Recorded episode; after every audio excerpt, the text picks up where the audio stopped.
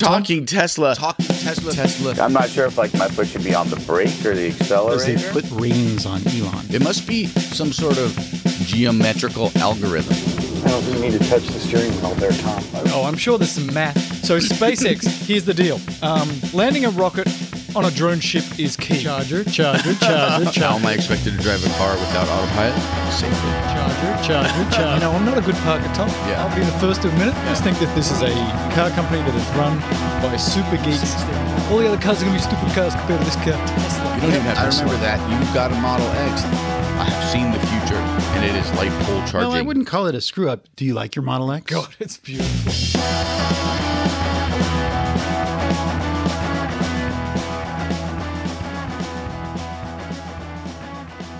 It's Talking Tesla 153. And you know what's really amazing about this show? It's two shows after 151. okay. Yes, it's true. And right before 154. But not only is this the regular show for everybody out there, Regular. I like how it's the regular show. it's a two thirds show. Oh, It's a two third show. That's because you might have noticed one short accented voice not currently part of the. You didn't hear the ladies and gentlemen, boys and girls at the beginning. That's right. Mm, Bigger So, than Ben Hur's buttocks. buttocks, Yeah. chocolatey goodness, all the taglines and words that he likes to use ad nauseum. And by he, I mean one Melvin J. Herbert the third. and his middle name doesn't even start with a J, but No. it just felt like when you say Melvin, you should make up all kinds of. His name's Yeah. not Melvin. His No. middle name's not Jay. Right. So today's show, regular show, as you like to say, and for me, it might be a little bit of a bummer. I know. This show, and and the It's reason my is fault. My fault. you're generally it feels like whether or not you believe it or not, you're not super optimistic about some of this stuff. It all has to do with my media pick, which comes at the end of the show. So so is that what this is all about? so Stay if I tuned. could if I could get you to watch like uplifting or read uplifting books and television, then you might add like some more Pollyanna articles for us to talk about. if only I would have gone and seen the premiere of Toy Story 4 last night. but maybe it was like Toy Story 3, which was really quite scary Yeah. in general, so I don't know. I don't know. Pixar, they're nothing like this book I'm reading. No. All right, well, we'll get to that. Because that's fantasy and this is reality. But the good thing that is, and, and I'm about to tweet this picture, Mm-hmm. Okay. Mm-hmm. is that I have a picture of our layout here on the table. We really spread out because Yeah. we're two halves of the table instead of one third of the table. yeah, we're not being we're not being squished in by Dr. Herbert. uh, is that I'm sitting here next to this incredibly sharp, like five inch paring You're knife. very excited about your knife. this knife is so amazing. yeah, where'd you get that knife? I got this at the Japanese Knife Imports on Wilshire Mm-hmm. Yeah. Boulevard. They don't make any knives in America. So let's talk about let's talk about global supply chains and why the planet is sinking while you have your imported knife in your hand. Now to be fair, I also have a Japanese knife in my pocket, so we may be They make good knives. part of the problem. it's part of the culture. They Yeah. live the knives. I know, but we we need to stop. This week in Japanese knives with Tom and Robert. have you all stopped listening? We Because you could should actually have. we could take a trip to Seki City and record a few episodes. That would be kind of cool. Okay, Yeah. right now Yeah. that seems also like probably not a great use of fossil fuel. well, if we buy carbon offsets, does that matter? if, if you believe in carbon offsets, it does. right. Do you believe in carbon offsets? I'm having a hard time believing in them, but thinking that it's better than nothing. Okay. Because, you know, I was reading about the Brazilian president who has decided he's going to open up the Amazon for, for, uh, you know, development and building and more cities, and evidently the carbon impact of that that uh, that policy over ten years will essentially increase the carbon output uh, of the planet by one third, one third, one third. Increase thirty three percent the carbon output of the planet, or the inability of the planet to absorb the carbon. So yeah. Downer. Let's move on. Let's move on to an e-, even This is so depressing. what the hell is wrong with us? Seriously, okay. There's so many amazing things happening in the world. It's of, true. of Tesla, but the reason that it's so important and the reason that we've dedicated years of our lives to this changing of transportation at least on a small scale which is still on a very very small scale is because of well all of the things that we've discussed ad nauseum but the first thing that you would like to talk about Yes, how the is- United States spends 10 times more on fossil fuel subsidies than on education. This is a Forbes.com article. Yes, it's a sort of a editorial piece, but it's got factoids in it. Oh, factoids. Yeah. Are those, what's a factoid Well, a specifically? factoid is, as you were pointing out before we started recording, information that makes good sense. Uh-huh. It's based on sound logic, Mm-hmm. but it isn't actually hard data. Right. It's more like estimations and expectations, and if we continue to do X, this should be the result. Right. And and unfortunately, on one hand, I think that this is really valid. This we're basically talking around a new International Monetary Fund study that shows 5.2 trillion dollars was spent globally in 2017 on fossil fuel subsidies.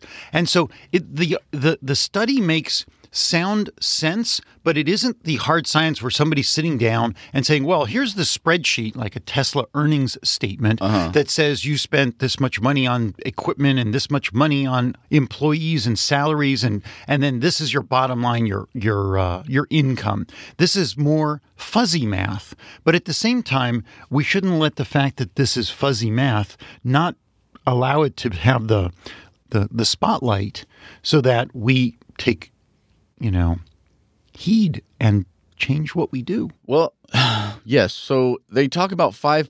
The problem is they say $5.2 trillion spent globally on fossil fuel subsidies, which makes everybody think like these countries are physically taking money out of their coffers, giving it to the fossil fuel companies True. to dig up oil, which really what it is is it's talking about the costs of the pollution, the cost of all the other things, the cost of climate change, healthcare, all of those other things on society that's not being accounted for in the costs of using fossil fuels. right so like how much we're spending on ca- asthma treatment for kids who live near highways who are breathing particles from diesel Right. Mm-hmm. trucks and we talked about that last show if oh yeah if you're not a patreon by the way you missed that you should go to patreon Some of our and- best work, really. Look up Talking Tesla, and then you'll get twice as many episodes. Just throw down a few bucks. twice as many, Three bucks, five bucks a month. It's so worth it. twice as much Robert, Tom, and Mel Yeah. all at the same time. Actually, they get a lot more Robert and Tom if they do that because otherwise they listen to those free episodes of Melt during the week. and they get up, they get sick. That's of them. that's really true, right? So again, this is this also is talking about taxes sort of not collected right, by the world, by the globe, by global governments right. to pay for all of the problems that the use of fossil fuel has. So again, take it with a grain of salt, but Robert's going to dive deep into the report. Well, a little deeper. We don't have that much time to spend on it because I'm going to grab the knife and I'm going to go at myself. Don't but do they that. Mm-hmm. said that if we started in 2015, basically following the Paris Climate Accord, which was an agreement that I'm sure everyone listening is aware of, we would have decreased global carbon emissions by 28%. That's a huge amount. It's a lot. That's correct? a lot. Yeah.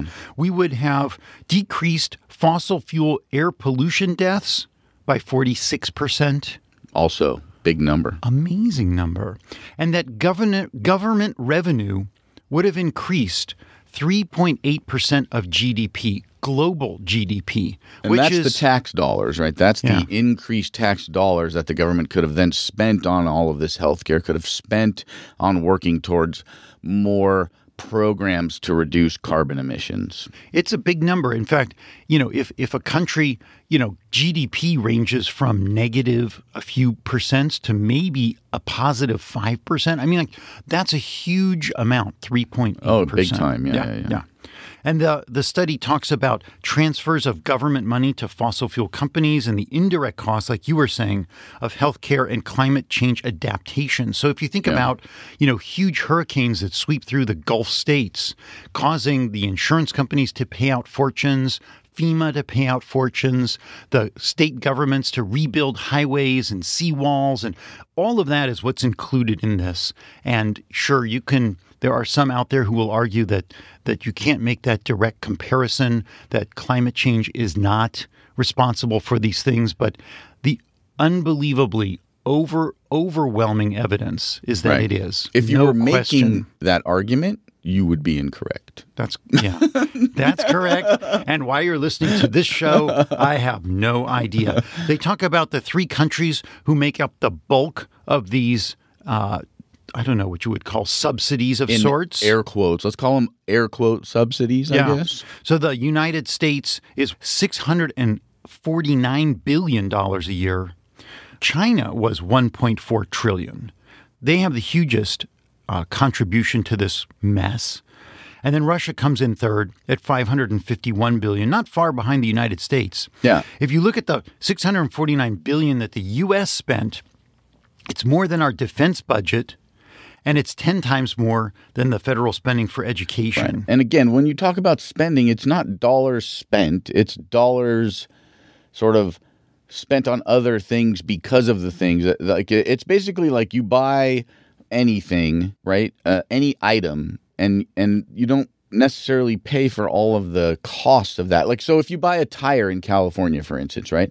You pay ahead of time for the disposal fee, for the recycling fee, for all the other things because they're they're factoring that into the that's part of the cost of that tire. Yes. You're not not doing that when you buy fossil fuels and that's sort of what we're talking about it's like that that money is not being recuperated you're not paying a sort of uh, pollution fee for every gallon of gas you put in your car And 44% of these air quote subsidies are for coal. yeah And if you think about it, the money spent there's so there's a specific disease that coal miners get. It's called uh, black lung disease, and it's from inhaling these little tiny particles that are afloat about in the air while you're down in an enclosed mine space, jackhammering and crushing and breaking up the coal to send it up to the surface.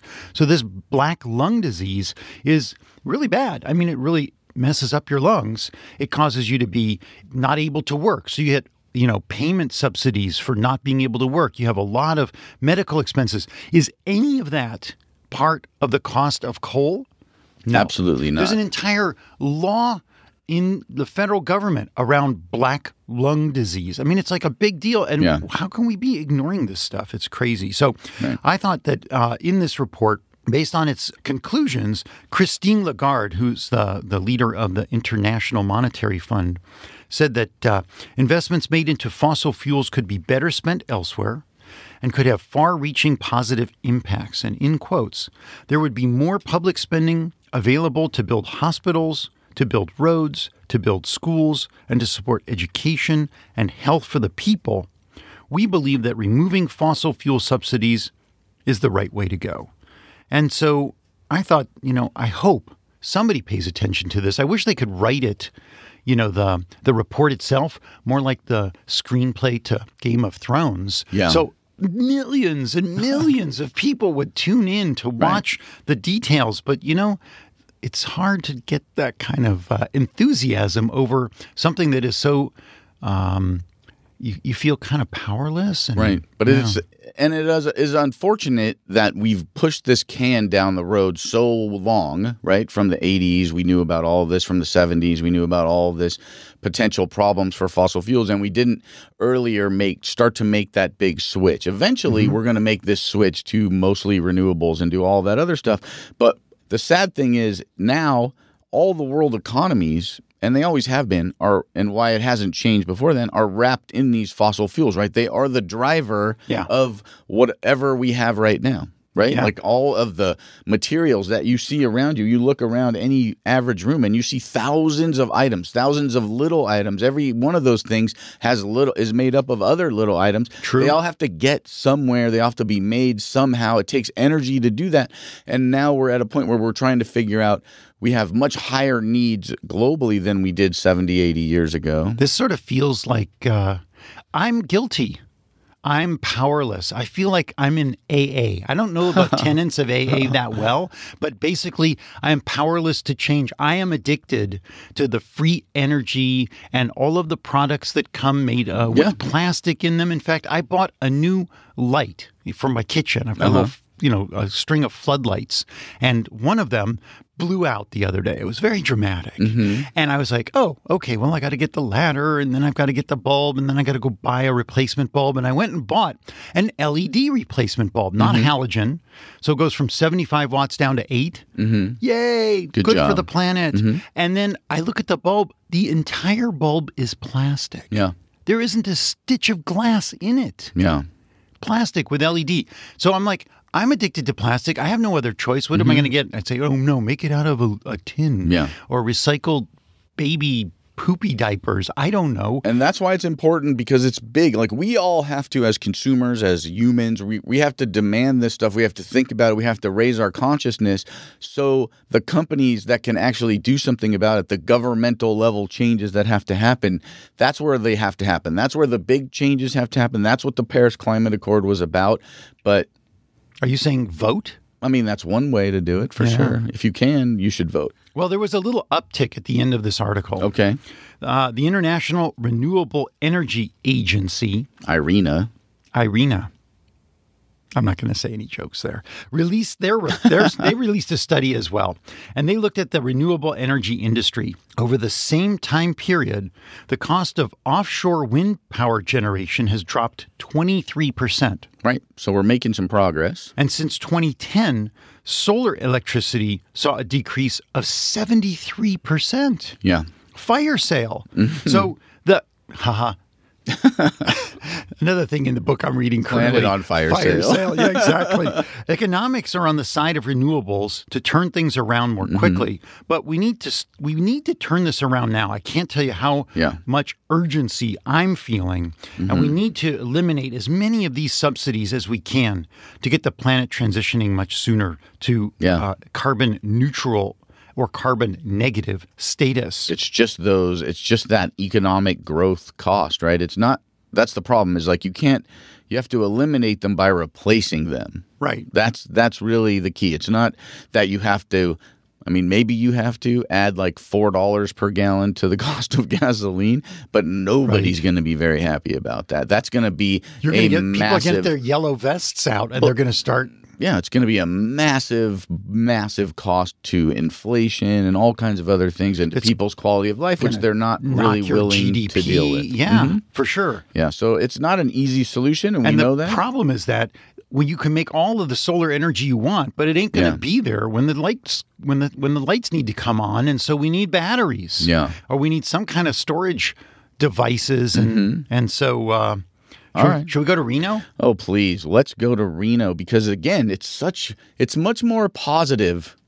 In general, it's not. Go, Robert. Well, we'll go to Reno, but um, I, I know you thought I was going to take you to Reno because it's near Sparks and the Gigafactory, but I'm not. No. I'm not going to take you to Reno there. I'm going to take you to Reno because it's in the middle of hot Nevada. So these are the sort of results of the of the last thing we talked about. This is what's happening. This is- because of Boots on the ground. Right. Yeah. So there's a study that was just put out in the International Journal Environment of Environmental Science and Technology by the Nevada-based Desert Research Institute.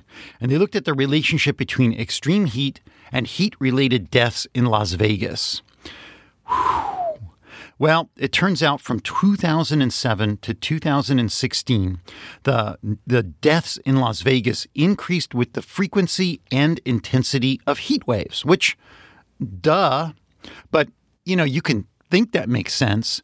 On the other hand, to actually see the numbers Yeah. is kind of so is more than sobering. More so than they looked at sobering. that heat waves in June, July, and August during that time period, and they found that the greatest number of deaths and the highest rates of extreme heat were correlating, and it was even worse in the latter half of the study year, so more recently, which is kind of going along with everything that's being seen in the climate and in disruption, is that it's only getting worse and at a faster pace. oh goody.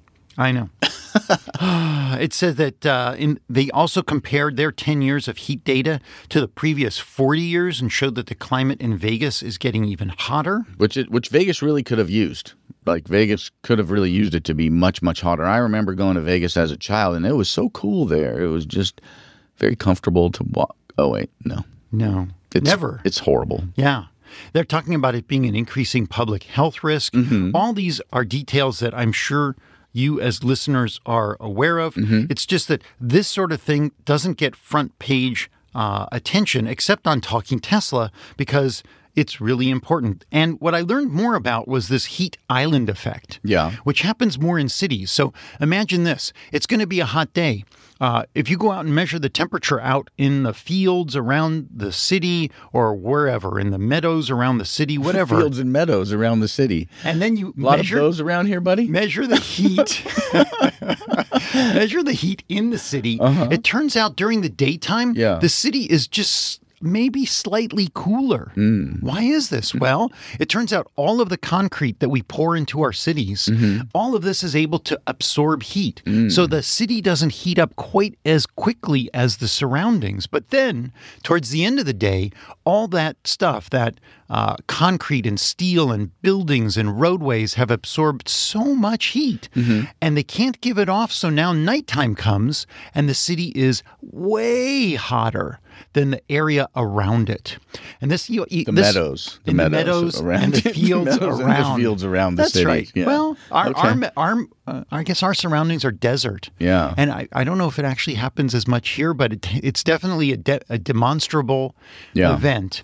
And uh, it also is much worse in cities on windless days. Yeah. When the wind doesn't help to pull some of that heat away from the the stuff that we put there that serves as a heat sink. And I feel like the reason you added this is because there's a piece of data in here that says people age 50 and older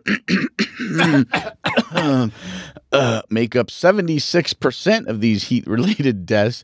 So, me and you, we should really consider staying out of Las Vegas in a big way. It's a, a ton of trouble for Yeah, us. yeah, yeah. I mean, for a lot of reasons, mostly Yeah. free alcohol. That's another reason we should stay out of Las Well, they Vegas. say that the 20 to 49 year olds who made up 23% of heat related deaths were more frequently intoxicated with drugs and alcohol when they died. So, Just hammered in the desert. Las Vegas, Palm Springs, with heat related deaths, alcohol, and partying, and all of that. Oof. Yeah, it's not funny, but it's another reason that we all have to try to figure out how to make this happen quicker.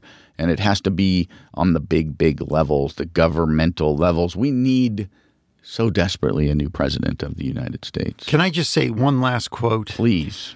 Immediate and drastic emissions cuts are key to preventing large increases in heat related deaths in the country. Yeah, we need some big changes. Any changes? Oh, let's talk about something a little more upbeat. Finally, this Like is play? let's let's talk about play. Let's talk about the use of resources. Just kidding. So, Elon and Todd Howard at E3 were talking about video games and announced the release of new video games for the Tesla OS, which stands for operating system. Yeah. It's cool. Let's distract ourselves from Please. the reality of world. I was Please. just talking to somebody uh, last night how uh, I bought a Tesla because I couldn't bear to continue to drive as many miles as I do Yeah. and pollute and I wanted to drive all electric and you as well Yeah. Mm-hmm. and Mel as well and so so many of us in that um, heat risk group Yeah. of over 50 have bought our Teslas for these reasons We're trying, man, but it needs to be bigger. but in the people who are maybe 20 or 25 or 30 years old who are looking to stretch to buy a car, Uh-huh. Yeah. Oh, they're going to do it because they can play video games goody. Uh-huh. while they're sitting in their Yeah. car. getting them charged. Getting There's them a lot of charged. good reasons. Again, these are just interesting things that get people excited. You have to figure out a hundred ways, right, to make this transition. Right, you have to figure out a hundred ways to reach all the different types of people. Right, there are some Right, people who are right. very obsessed with with gaps in panels, and there are other people who just want to have fun in their cars. There are other people who affordability is a big issue, and you have to be able to hit the luxury segment, the cheap segment, the Right. fun segment, all of the segments if you Safety. really want to change. If Yeah. you imagine all of the myriad of reasons people buy vehicles. Yes. I'm just thinking there's like so it's like whack-a-mole. Uh-huh. There are so many Mm-hmm. places you need to cover and this is one I would literally never have gone towards. No car company. I can't think of another car company that puts video games in their vehicles. Maybe I'm wrong about that. Elon but- said, We want to do everything to make Teslas as fun as possible. And he said, We want to do what other cars can't. with all of the things that Tesla is struggling with, one thing that they are not struggling with Yeah. is making fun ass cars because these cars are fun, right? They're It's fun true. to talk about. Even it, when they even their foibles are fun to talk about. When we talk about the the Falcon wing doors on the Model X, they're Falcon. super fun. It's true. When they do that game, that right, they do all of that performance, stuff. Right, Do, do, do, do, do, exactly. do, do, do, do, with that it's art- super yeah. fun. It gets you talking about it. Gets you excited about the thing. It brings the the thought of electric vehicles much more forward. And again, Tesla has done that in spades. So let's talk about So we got video games. Fallout Shelter, which Yes. is a game I've never actually heard of. Yeah, that's but- because we're in the fifty uh, Right. demographic. Yeah, so this guy Todd Howard is like the director, the the director, executive producer at Bethesda Game Studios. Shout and They out. created, yeah, woo woo. They created this this uh, Fallout Shelter and the Elder Scroll series, of which there's like five or six versions Yeah, or parts. People love the Elder Scrolls. I mean, there, I I guess I should maybe do a little game time instead of prepping for all the talking Tesla episodes. What do you As guys long think as you- out there? As long as you buy like a used game system that somebody's already had, like don't buy a new one. Don't, Yeah. don't have it shipped over here. Just Maybe why do we do this? No. Why don't we have a listener recommend Okay. Uh-huh. us get for the studio some kind of a game console and game, and we've got that big big screen out there in the living room, Yeah. and we could just you know get into this. But for the moment, Mm-hmm. I might try to play this Beach Buggy Racing Two. Yeah. In my Tesla, when I'm at the supercharger next time, you get to use the steering wheel. Yeah. You get to use the brake, Mm-hmm. but you can't use the accelerator. Same as pole position. E- Elon said, not a good idea to have people jamming on the accelerator while at the supercharger. Nope. And they actually showed a video. Tesla put out a uh, Twitter video of someone playing the game, and they're sitting in there in their car, torquing the wheel to drive the beach buggy around on the screen. Mm-hmm. And then they pulled back, and the car is there, and the wheels of the car are turning. Yeah. And I thought, oh, Yeah. that's going to mess my tires up. I try. That's a good point. Yeah. Yeah. Oops. Yeah, I think it's fine. I don't know if that was just their production. They didn't quite think about the production and they didn't actually have the game going or whatever. They said you could do it while you're supercharging, but they were just sitting out in a parking lot, no supercharger. It was kind of an odd disconnect, but maybe they don't realize that us Tesla uh, enthusiasts pay attention to many details. Enthusiasts. Yeah. So he did mention Elon, the man, a few other tidbits at this E3 event when he sat up on stage. He talked about something near and dear to our heart pickup, Yeah. Tesla pickup. Mm-hmm.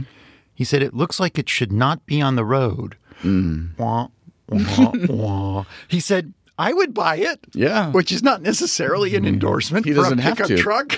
He doesn't have to buy one. They're just going to give him one. I've been talking pickup trucks with the guys at work, Uh-huh. and they're like, I don't like the Rivian. I was like, why? It's a great thing. He's like, it's not a truck.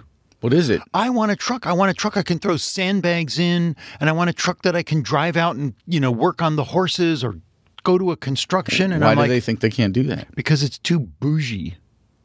Was too bougie expensive? Bougie is like fancy. But it's not. It's pretentious. What are they basing with this the information on? Beautiful leather interior and all of these screens.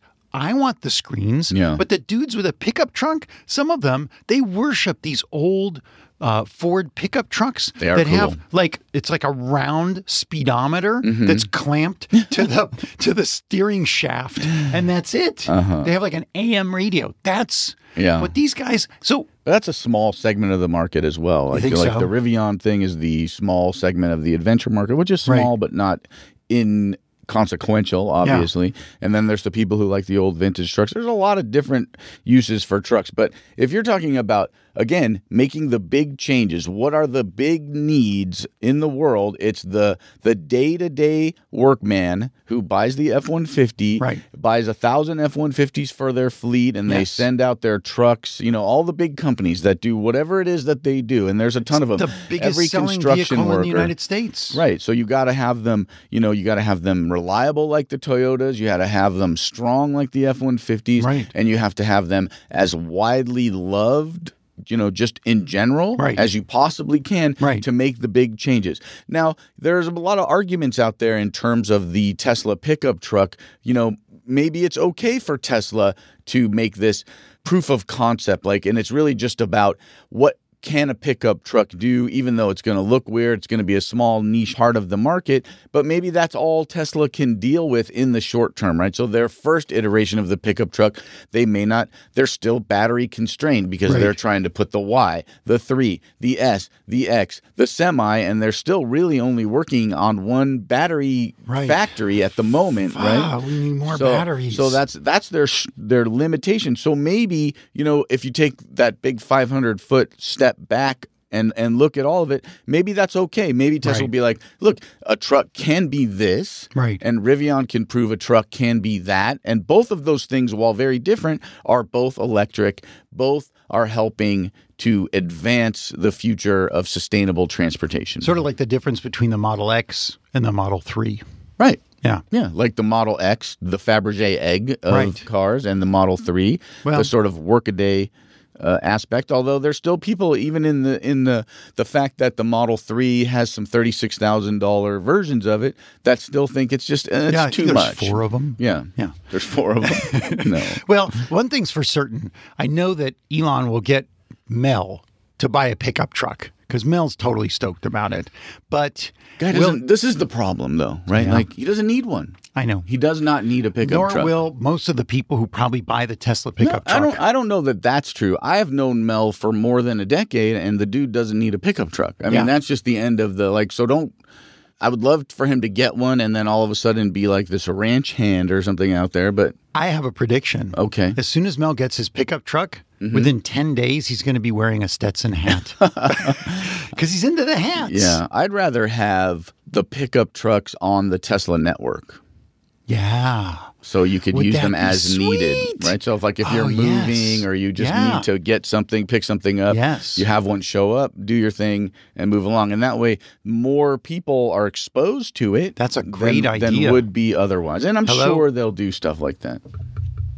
Elon, Elon, Oh, the I know is you're this not thing listening, on but there's thing. a bunch of people who work for you who listen, and I want them to get you a message. Yeah. Put the Tesla pickup on the network. And they were actually talking about, we'll talk about this in the earnings call, Yeah. about starting a pre robo taxi Tesla network Yeah. for lending out your car. And speaking of the earnings call, let's get to the meat of the matter. Now that we've brought everybody down and we've sort of, uh, you know, shown the reason We why just tried all to of this is important. gloss over with a few games like Beach Buggy. Right, right, right. 2. Well, we've talked about why this is important. Let's talk about how Tesla's doing on this path. Yeah, well, so the Tesla shareholder meeting it it dropped 2 days after we recorded our last show. So we're a little late to the to the game on the, or to the dance yeah. on this one, but dance. still I took 8 pages of notes. Ooh. Oof. And I also went to cleantechnia.com and they had a nice uh, time stamped summary of the shareholders meeting. Cool. Uh, basically, it was Elon. Uh, Robin Denholm, who's the new Tesla chair of the board, gave a quick intro, thanked uh, investors for their intestinal fortitude. Yeah. Yeah, because the Tesla stock, since the last shareholders meeting, is down like 30%. Hey, Google, what's Tesla's current stock price? As of 7:56 p.m. Eastern Daylight Time yesterday, Tesla is trading at $221.50 a share on Nasdaq after hours, down 0.16% from closing. Yeah. So, still not, you know, Not where great. it was at the it top. was but, one in the 170s, 180s. Yep. Not very long ago. but you I know. It's good. Uh, you know, it's all right. Let's not focus too much on that. So then the general counsel, Jonathan Chang, uh, he did the official vote. Uh, there was a fellow who was there at the last year's meeting who has a very thick Chinese accent who presented two uh, shareholder proposals, both of which failed. One of them was to adopt uh, amendments to eliminate applicable supermajority voting requirements, and another one was about reducing director term length from three to two years. Honestly, I had such I I spent I have spent like three months in China communicating with people, trying to understand broken English. I think I'm pretty good at it. I could not understand what this dude was saying. He was very nervous. And it was the same dude as last year where everybody, and you look, if you looked out into the crowd, people were screwing up their faces. And I thought, man, you are probably a really smart guy, a really successful guy.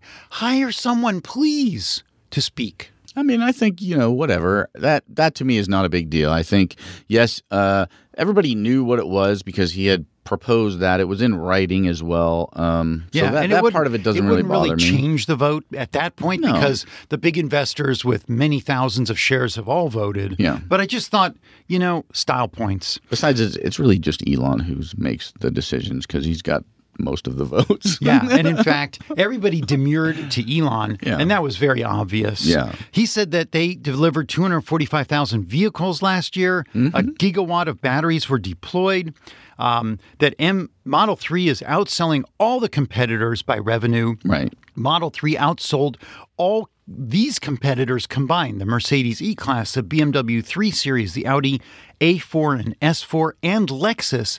All of those combined, Model 3 outsold them. Which is great. He says the sales have are still far exceeding production, which I, I think is great. Although I hear lots of stories about people getting their cars right away, but I live in the blessed California where most of the Teslas exist, so maybe I'm just skewed. He said we have That's a, for sure. we have a decent shot at a record quarter on on every level. So that means second quarter, which ends in two weeks. No, Yeah. Mm-hmm. one week, a little over a week. When you hear this show, it'll be a week. It's going to be uh, potentially a record quarter, which I think is great. We saw what the stock price was, and it'll likely go up. He said 90% of their orders are not from reservation holders. I would be very curious to know what that number currently is, right? Are there still original reservation holders that haven't purchased, right? I, do you still have your Model 3 reservation, just out of curiosity? Yes. Two? One. One. And I believe Mel likely still has his original Right. other Model 3 reservation as well. I should So just dump it and buy whatever, like 10 shares of stock. yeah, Stupid. it's only a grand. Couldn't buy I 10. thought it was two grand. I think the original Oh yeah, deposit maybe it was, a grand. thousand. So maybe I'll get like three point five shares. Yeah, yeah, yeah. Go I for should it. just do that. Yeah. He said sixty three percent of trade ins are from non premium cars. We've talked Right. Mm-hmm. about this ad nauseum, and that's a really great phenomenon. Everybody is pushing themselves to buy an electric vehicle. Thank you to every one of you Yeah. who did that. And I wonder what Tesla's doing with those cars. Are they just instantly throwing them out in auction and getting rid of them, wholesaling them, I'm and sure calling they are. it done? Yeah. They're doing the typical car market thing. They've I got wish they were crushing them, yeah. Well, that would be not that would cost be really effective. expensive. yeah, I mean Yeah. Tesla has to. You know, they're not they're not making Yeah. money. They As would it never is- do that, as even if it they is, were they're not making making money. enough batteries. Right. But yeah, they would never be making enough money. he's uh, Elon said, and I thought this was an interesting. Uh, Reiteration of the same sort of pseudo fallacy is that uh, the operating costs of an EV compared to a vehicle uh, that is an ICE car, like a Camry or an Accord, is is equivalent or much better when you get a Tesla. So, are we talking about the base Model Three here? Like, which I don't Model know. Three is he is he Yeah, referring to? he must be talking must about be. the fabled Right. lowest level Model 3 coming up dollar for dollar less expensive than an Accord or a Camry. I mean, in theory, yes, but at the same time, all those people who are making the stretch to buy an electric car are throwing on the plus. Yeah. They're throwing on the nicer wheels. They're throwing on bits and pieces, including autopilot, that in truth makes the car a lot more expensive. But I was thinking about this. If I had an Accord, I used to drive an Accord for many, many years.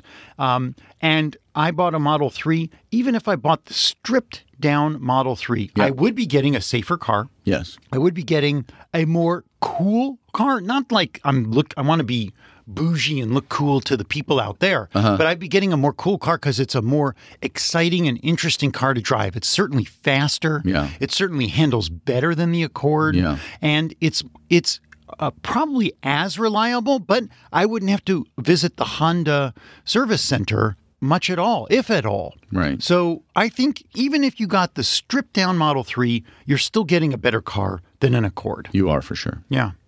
He said that full self driving will be complete, feature complete by the end of the year. You mean he said that again? Again, a- again, what the hell is feature complete? That means, and he gave the example that he can drive from his garage to work with no intervention, but he's still monitoring. He still must take over if necessary. Yeah. And that it's getting better and better. And uh, eventually they'll get legal approval so that you can just fall asleep in your car. Like I've been hearing about some dude who slept for half an hour on the 405 while people were videotaping him. That sounds wonderful. And I don't understand how that could be. I mean, really fall asleep. You need to re- respond to the wheel.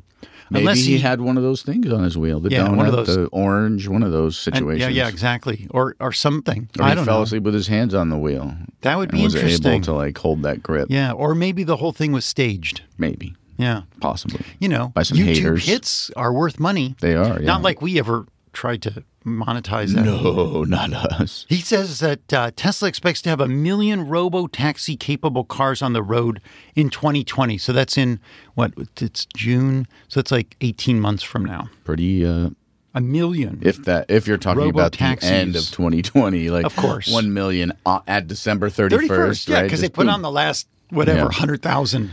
At least he says he only expects to. Yeah. He says, and I thought this was funny because it really does addle people, especially the shorters It and a lot does, of the yeah. press. They just go berserk. Yeah. You have to be mad to buy a gas or diesel car because their value will drop quickly. Non autonomous capable cars will also go down in value. It's true. People don't buy cars for investments. People buy cars for transportation, right? The reason people buy cars, for the most part, is how much does it cost me to to move around and do the things that I need to do? Like, and that's but like, what can I afford to get back and forth to work? What can I afford to go and take my children back and forth to school and live the rest of my life? Those are the reasons that people buy cars, right? Yeah. Like that's that at the end of the day, that's what it is. So again, if you can buy a car, that's a gas car for $11,000, which you can, Yeah. and you're not factoring in the actual cost which we talked about earlier in this show, that that's one thing and and people have to make those decisions. A lot of people, what 46% of Americans make around the minimum wage? Yeah. So like for those people, it's not an option Right. at this moment Yeah. to to spend even thirty six thousand dollars and stretch for a Model Three. Yeah. Then they probably won't be using the robo taxi service that much either. It might be. I mean, again, that again, th- that's the other thing is because you use your car so little. If you really sat down and you were and there were enough robo taxis and you didn't have to wait more than five or or ten minutes for a car and you were able to switch your thing, it would likely be cheaper for a majority of people. But it's also going to be likely cheap enough to get people out of mass transit, which we've discussed, which is also not a great thing. and clog the roads, which Mm-hmm. yeah. in San Francisco is obviously worse and being demonstrated scientifically. Right. Yeah. And and you're never going to get to the point where building roads is environmentally friendly Yeah, or digging tunnels. or even maintaining them is Yeah. environmentally Yeah, friendly. it's true. Uh, uh, he reiterated fact that we already know the Model Y segment is huge. He says two times as big as the market for Model 3. Which is amazing. Yeah. And that uh, I, this was an interesting little bomb he drops that on the My, Model Y, which is a bigger car than a Mm-hmm. Model 3, they're expecting to drop the drag coefficient to below the drag coefficient of the Model 3, which we were there. Yeah. Right next to that that model of the Model wind tunnel Y, the mock-up. wind tunnel mo- with full of holes and sensors, and we got a little walk walk around tour of that thing. And if that's that, wow, I'm impressed. Yeah. that's cool. Those guys are working hard over there, man. They're doing they're doing the big work. Go Hawthorne. Go Hawthorne. JB Straubel got up and talked, which I thought was great because there were rumors before this that JB was going out. Rumors. rumors because he had exercised like 3 million stock options or something like that and he was selling them and That sounds people awesome. were like the dude is cashing out. Yeah. But he was there and he was talking, and there was another guy next to him. I forgot his name, my bad, who, uh, Drew, I wish I could remember his last name. yeah. I had it down on my notes, but I don't have, I don't want to ruffle papers here. But they got up and they talked about Gigafactory. He said Gigafactory is at 80% or so of capacity. but Which capacity? I guess the capacity for the, the space that they have. The capacity to build vehicles. Okay. Capacity. Because they were building or other things at Max Gigafactory. capacity of battery production. See, we don't get all the. That's what I don't know. And that uh, right now, the Gigafactory in Sparks, Nevada is accountable for half of global EV battery production. I thought they were going to go above everyone else, but. You know, I just got n- anxious and nervous during this portion Right. of the presentation because I'm thinking, you know, the one, one singular thing that is keeping Tesla from doing what I really want it to do is batteries. Mm-hmm. Yeah. I want Tesla to make semis and pickup trucks and Model Ys Yeah. and more Model 3s and power walls and power packs. It's all about the battery. And Yeah. I wish they would produce more batteries. Right, but and then what is that eighty percent of or so? That's eighty percent or so of current capacity, eighty percent or so of what they think maximum capacity is. Like I they read didn't it- quantify. I, I, I read into that that it, w- they were at 80% of the capacity for the space they currently occupy. Okay. Because as it is, Gigafactory is only about one third of the size that it was planned to be. Right. And the production, or I should say, the build out rate of Gigafactory 3, uh, uh, sorry, of Gigafactory 1 is nothing like Gigafactory 3. If they can build Gigafactory 3 like they are doing, Mm-hmm. what the hell are they doing in Nevada? It's like it, the whole thing is stopped. It's not expanding anymore. That well, they're doing it because again, they they're delivering most of their cars in North America. Like that, that's the issue. I don't know. I would think that if you build it, they will come. Yeah, If you build a bigger gigafactory in Sparks, Nevada, you can produce more batteries, you can produce more vehicles. I don't know. Maybe it's all about cash and their Yeah, money it's constraint. capital, you know? Yeah. He said there might be a gigafactory or there will be a gigafactory Europe. Mm-hmm. I, do you think, Tom, they're going to call it Gigafactory 4? yes, Because I don't think they've actually come up with a name yet. You know, like Gigafactory Denmark or Like, do you want- Gigafactory. to name them after like unicorns. Like, I what do think- you want them to be named after? I think we should name it for them. Okay. Let's just name it Gigafactory 4 Okay. and say that we named very it first. uninspired thinking. I'm not gonna lie. My guess is like if you were to go and see Tesla internal papers, like working title is probably Gigafactory Four. I, I think Gigafactory 4 is a great idea. Uh-huh. I think we should, you know, we should coin that name for them. Okay. Okay. Should we copyright it? No. Trademark it? No, let's just give it to Oh, them. it's a gift. It's our I mean, gift. We, we All right. give so much. We're such Right. givers. Gigafactory Euro. Europa. Yeah, but the problem is you might get into the Brexit, that whole nonsense if you start using the euro name. Let's move on from this. They silly Mm-hmm. haven't selected society. a location. Uh, somewhere around the end of this year, they're going to announce. Yeah. Uh, they said that all the Teslas available in Europe will be more affordable because they'll be built in Europe and the transportation costs and import duties and all that sort of stuff will be eliminated. And you've spent a fair amount of time in Europe. Where would you like them to build Gigafactory 4? If you were like, oh, I need to go on a Gigafactory 4 tour, where would you want it to Right be? next Mm-hmm. to Disneyland Paris. Okay. That it should be like there should be an electric powered monorail that Mm-hmm. goes from Disneyland right through the Tesla factory Uh-huh. so that you don't actually have to get out and it'll just talk to you and people can just continually go around the gigafactory Mm-hmm. on a monorail and just everybody be so excited like this is the best factory I've ever seen. Have you Look." been to Disneyland Paris? I haven't. So do you think Uh, But I've been to Disneyland in Anaheim like a thousand times, and what Okay. the hell? It's the same, isn't there's it? no space around there? No, I don't think it is actually the same, but uh, you know, it's different. Do different, they serve different thema- baguettes, I'm Maybe. sure, and maybe croissant. Right, but the difference is you could go And the if wine you had is a much better. Gigafactory right next door to it, you could go on your first day of your one week trip to Disneyland Paris. Right. You could order your car, and then when you left on the final day, you could pick up your car from the other side of the uh, Gigafactory Four. So that's uh, uh, one vote for Gigafactory Four being in Paris. Where would you vote for it being? Since I've never been to Europe, I think that's more complicated, but I would like to see one in Germany. Ah. because those people know how to build cars. I was going to say there is the manpower, the expertise, Mm-hmm. The engineering. and much of the equipment. Plus, uh, what is it called? The the the robot company that Elon bought is in Germany, Groman. yeah, there you go. Yeah. So It's I, true. I picked Germany. You're right. And then if you could still put a monorail through the factory to let everybody see it, I Yeah. mean, how would that not be a great idea? It would be. Yeah. I think it'd be great. He said that uh, Tesla Energy is expected to see 2x growth this year compared to last. Yeah. That's excellent. The Tesla solar roof.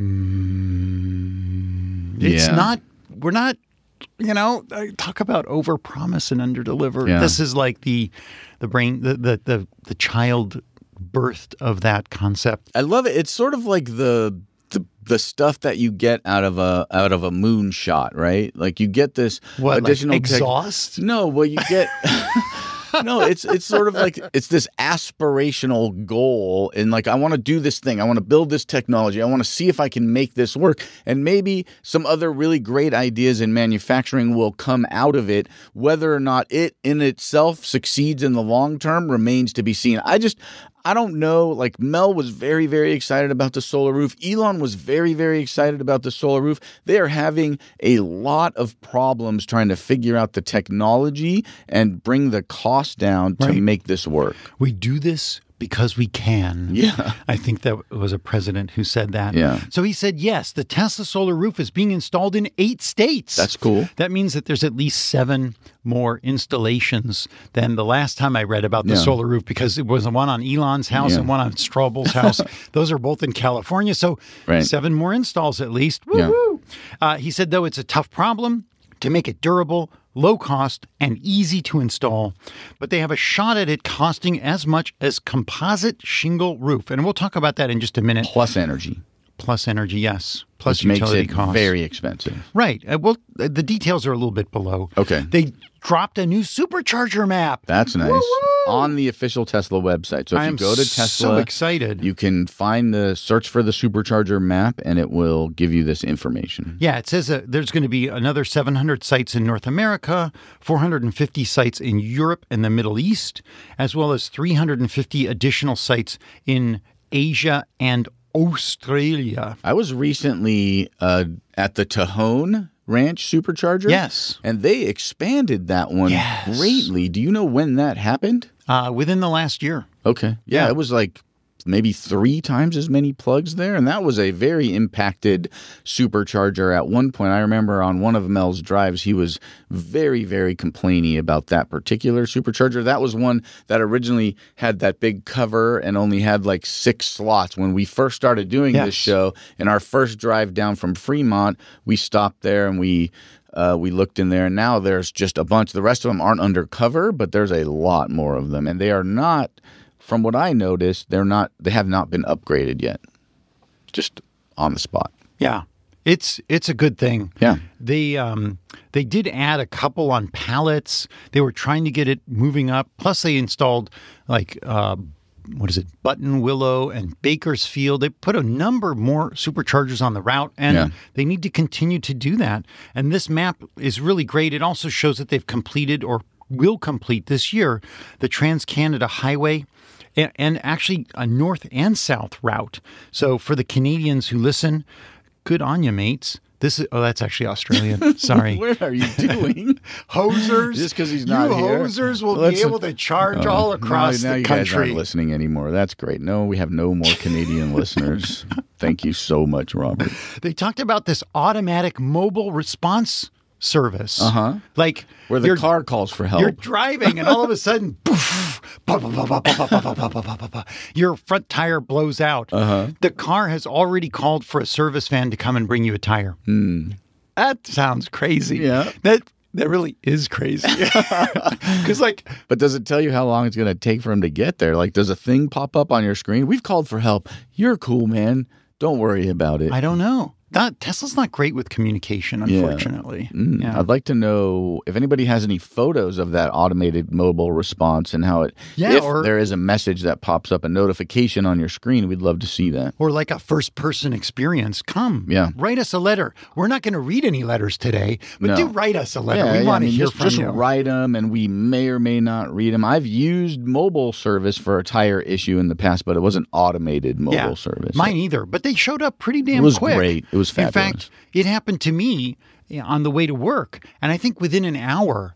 I had a new tire Yeah. and I was driving to work. And sure enough, like three days later, when I was off, I just went to my local service center Mm-hmm. and my old wheel was there. And I bought a set of tires, and people on the podcast told me, Why did you do that for? You should buy from these places and these places. And I was like, Screw it. I'm just going to give Tesla my money. I need some tires, and I don't want to pay Tesla's prices. So Yeah. Well, I need there's. those places. We'll talk about that There's after a the show. big talk about tires on the Tesla Motors forum. Good. So yeah, this this service sounds cool. I'm excited to hear if anybody's having a good experience with it. Evidently, Mm-hmm. they ran it in the San Francisco Bay Area. They've rolled it out to LA and some other areas primarily for tire repairs. and we're still on this god dang investor shareholder. This is meeting of, often uh, an entire show, I man. know, I yeah. know, I know. Yeah. So Tesla now doing body work. Yep. In the service centers. What? And remotely also What? as well. Yeah, so I put very their interesting. email to me at the bo- in Yeah. the next story. I, think. got that same The email. pickup unveiling plan for later this summer. Can't wait. You you've got an invite, right? I haven't gotten the invite yet, but I Yeah, do but- have an invite in the in the back pocket as it were. Quote: It will be totally sci-fi. End quote. Yeah, we should actually maybe show up early enough to get a good seat for that. You think so? yeah. Yeah. Maybe, Maybe not show up at the very last moment. like just you know show up the day before. I don't want to camp out though. yeah. That sounds horrible. Well, we could play video games for many hours while we wait. That's a good point. That's true. I'm in. I expect it's down here in Hawthorne, so we'll meet our old friend. I forgot his name. All of our old friends really will likely the be dude there. who runs the Tesla Design Center. He is so cool. Yeah. I just want to go and have a drink with him. Screw the rest of it. yeah. So uh, Elon thinks it'll be the coolest vehicle he's ever seen, which is not. I don't know. I just say, ugh. He wants the pickup to be great, more functional than the Ford 150. He said that it's going to have the same towing capacity and better performance than a Porsche 911. I Like just don't want it to cost as much as a Porsche 911. Right. Although maybe they're not as He said expensive as I forty imagine. Mm-hmm. nine nine nine nine. Yeah, Yeah. They in- so forty-nine thousand dollar pickup, thirty-six thousand dollar sedan. Are they in the same sort of ballpark as far as you're concerned? Like the forty-nine thousand dollar pickup, there'll be as many of those as there are thirty-six thousand dollar Model Threes, or do you really feel like they're going to push hard on that number? Because I mean, the Rivian pickup truck is much more expensive than that. Well, I mean, again, it's all about can they get the battery capacity as they, you know, it's economies of scale for Tesla. More batteries, more batteries, more batteries is cheaper batteries, and that's the big cost of these vehicles. yeah. I don't know what the range. Actually, what I'm thinking about is like a bar chart of F one fifty base price. How many of those are sold? Next upgrade. How many of those are sold? Yeah. Next upgrade. How many? You know, getting all the way up to like the Raptor, which is a super expensive truck. I'm sure they only sell a, s- a fraction of those. Yeah, they probably don't even make that many of them. Right. So I'm not sure how well a $50,000 Tesla pickup truck will match an F 150. Of course, Tesla's going to have a whole uh, web page that's going to show you that you're not going to have to service it, that you're not going to have to fuel it f- with as much money, Uh-huh. that you're going to get some kind of a you know rebate or cash back or credit of some kind at that point in time. Right. So if you if you look at the numbers Ford reported in 2018, it sold 1.075 million F150s, right? So those numbers, if you take into account the Gigafactory building those trucks in China potentially, I don't know how big the China F150 market is, it may not it may not actually exist, or building the that truck in Nevada, the potential for Tesla to be able to make a million vehicles in a year, a million of a single truck vehicle in a year exists. Yes. So it's just a question of can they get into the situation where they can take over all of Ford's sales? Likely not, but they sell, you know, 70,000 plus trucks a month. God. That's a big number. That's a huge number. Yeah. And again, Yeah. it doesn't really break down the higher versions, the higher cost versions of them, but you know, it starts at twenty eight one fifty five. right. So that's like almost half of the cost of the Tesla truck. There's no way the Tesla truck with fuel savings and maintenance savings and rebates of any size that are conceivable at this point in time will make those equivalent. So it's going to be a truck that's sold to, you know, Mm-hmm. the more bougie cowboys. Right. And so we talked a little bit about the semi. They're Semi always insulting people, being bougie. Yeah, Bougie well, I've been cowboys. insulted about being bougie so much that I'm just dishing it back. I'm sorry. yeah. I'm not really. The semi's uh, production is expected towards Yeah. the end of 2020. So, again, in a- 18 months or so, or Uh-huh. maybe 16 months. He said there's no reason to build more products if we don't have the batteries to supply them. Why don't you calm down, bro? Build more batteries. Um, you know, they can't, dude. They're trying. I don't know, man. It seems like that that They're having gigafactory problems. in Nevada is just not building out. It's like They're having quality control problems. They're having issues with their partner about batteries. Like, not- you don't think they're they want to fix this? well, Of course they want to. Of course they want to. Elon even said we might get into the mining business. Yeah. Please don't. Please don't. Whatever. Just do do your thing. Do what Oh you need my to do. God. But if that's what it takes, again, I, I I don't know if he looks at his supply chain and thinks and wonders if mining is an issue. Again, if he's trying to vertically integrate it and try to make things as cheap as possible. You know, he has to prioritize. Like that's what Tesla needs to do. That's what his job is. Is like, what is our goal? What are the 15 things to get to our goal and how to prioritize them? I'm going to have to trust that he's doing the right thing even though sometimes mm, on this show it doesn't seem like we trust him. Yeah, like you don't think they should be making the submarine car from? Uh, No, I mean, come on. James these are just Bond. these are just jokes Elon makes and things to they're distractors. Yeah. just keep going. so they now we go to the say question. Say is this crowdsourcing investors website, which I actually went to. Uh-huh. Yeah. and I started reading about, and it's actually pretty um, interesting. I felt very, uh, how would I say, hesitant to participate because I didn't want to like give all of my basic financial information and like put myself at risk. But after reading through the Say website, which is now this is like the second Yeah. year that they've been using this, or maybe it's started sometime during last year, and I was like, hmm, I'm glad that some people are taking the risk to do this, but actually, I think it's pretty safe. I read through their their. Uh, That's good because I put my information on there. yeah, I think you're good. I was just being really hesitant. Yeah. But David asked production has been battery constrained for some time now. Duh. Can you describe Tesla's roadmap to increase cell and pack production for all of your products? And uh, Elon and JB didn't really, they, it seemed like they knew something and they didn't reveal it, which I'm curious, very curious. I wonder if Gigafactory 3 is going to become the that's Shanghai is going to be a massive battery source. Like maybe they'll even bring them over here or build the power packs over there for places like Australia and other uh, foreign countries. I wonder if the tax and tariff and duty kind of setups will allow Tesla to be much more successful in rolling out battery packs, power walls, power packs to foreign lands, which is, Yeah, yeah, I think a lot of that just uh, again depends on what our political and climate is, right? Like bringing batteries from China into the states, you know, right now is No. is okay, but it may not be okay as we move forward. So it's just a question of what are the what are tariffs, what do those additional costs, what is that transportation again for no matter what, no matter where these factories are, unless you're building a battery factor factory on top of all of the raw materials you need, which is near impossible because you- all of the raw materials needed for batteries are just all over the place. Yeah. Then you're you're always going to have some transportation costs to bring the raw materials in, but minimizing that sort of end output process of like Yeah. where those products are going to that's a big part of the of the economy you I, know I just savings. can't imagine the headache I would have if I was part of the team trying to plan all of this. Like, Yeah. you build a factory for like a 20 plus year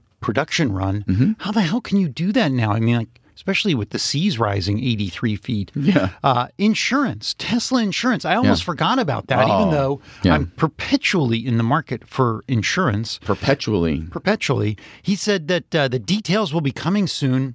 Uh, They Mm-hmm. were waiting on a quote small acquisition, Yeah. and they needed to write some software. I believe that Warren Buffett made some comments about the insurance business. And again, for me, it's just yes, he can buy a company and he can have people, but why the distractor? Is it because he thinks the cost of insurance is another barrier to entry again? Yeah. Like is that is that the Yeah. big the reasoning behind it? Did you say you're you're insured with AAA, right? Yeah, it's very high.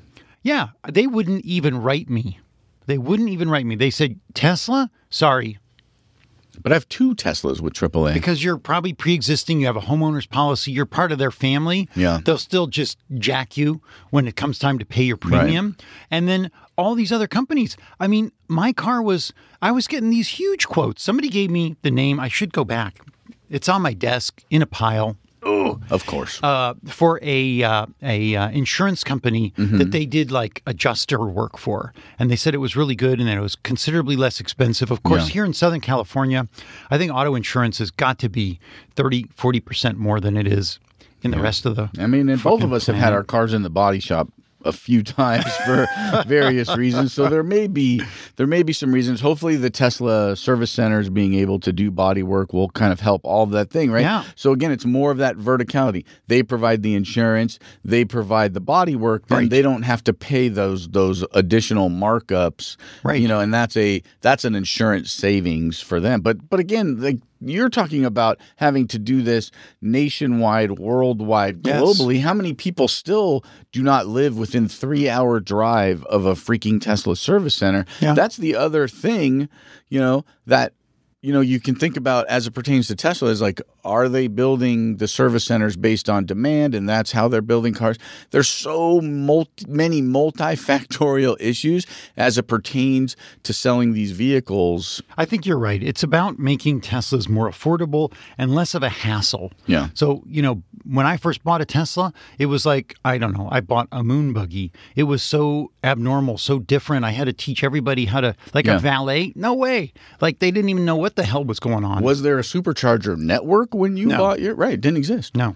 Then they talked about Starlink. Somebody asked, Will you use Starlink for the vehicles? In other words, Tesla vehicles. And Elon said no, that the antenna is too big. I think he once described it as being about the size of a pizza box. Yeah. Uh, m- maybe not like a little eight inch personal pizza, but the Costco 18 inch pizza. I don't know which pizza box. Okay. but he said that they'll probably continue to use the cell phone network. Mm-hmm. He said that uh, Starlink would only be advantageous in low density areas, i.e., places where the cell signal sucks. Yeah. Versus in high density cities, evidently with the reflection of signals off buildings and other obstacles, Mm-hmm. that it would really not work well, Starlink. So it can't be your one and only internet provider. That's right. It's not going to be Starlink to your cell phone. It's That's a Starlink problem for to me. like a repeater device. That's a problem for me in a lot of ways. It's like dish television or any of those satellite television But I just internet want services. one. I don't Yeah. want four. Like I don't want to pay for terrestrial internet and then when I'm out and about have to pay for Starlink internet. I think that again reduces the market for that product. But hey, you know what? It's a Elon's problem. There's a lot more Starlink controversy, which we'll touch on in a little bit. Yeah. Uh, but let's try and get through the rest of this call. Oh God, are we still on the same call? I know. He said that uh, they were going to probably coat the cameras with a, a, a material to repel rain and snow because somebody asked about obstacles, you know, like mud and snow and gunk getting on them. Uh, another person here is saying that uh, this we talked about just a moment ago. Would Tesla consider pushing out an update to its app for rideshare services soon? or at least, you know, allowing current owners an easy way to make revenue now and then But along that- the way but it's fix only bugs. about robotaxis. So, but but that's a weird question to me because right now the cars can't drive themselves. So are they No. talking about becoming like a Uber Turo drivers or like a Turo. Yeah, I don't know. That's Yeah. not what a rideshare service is, though, right? Right, You or can maybe- already be an Uber driver in your Tesla if you want, or a Lyft driver in your Tesla if Right. you want.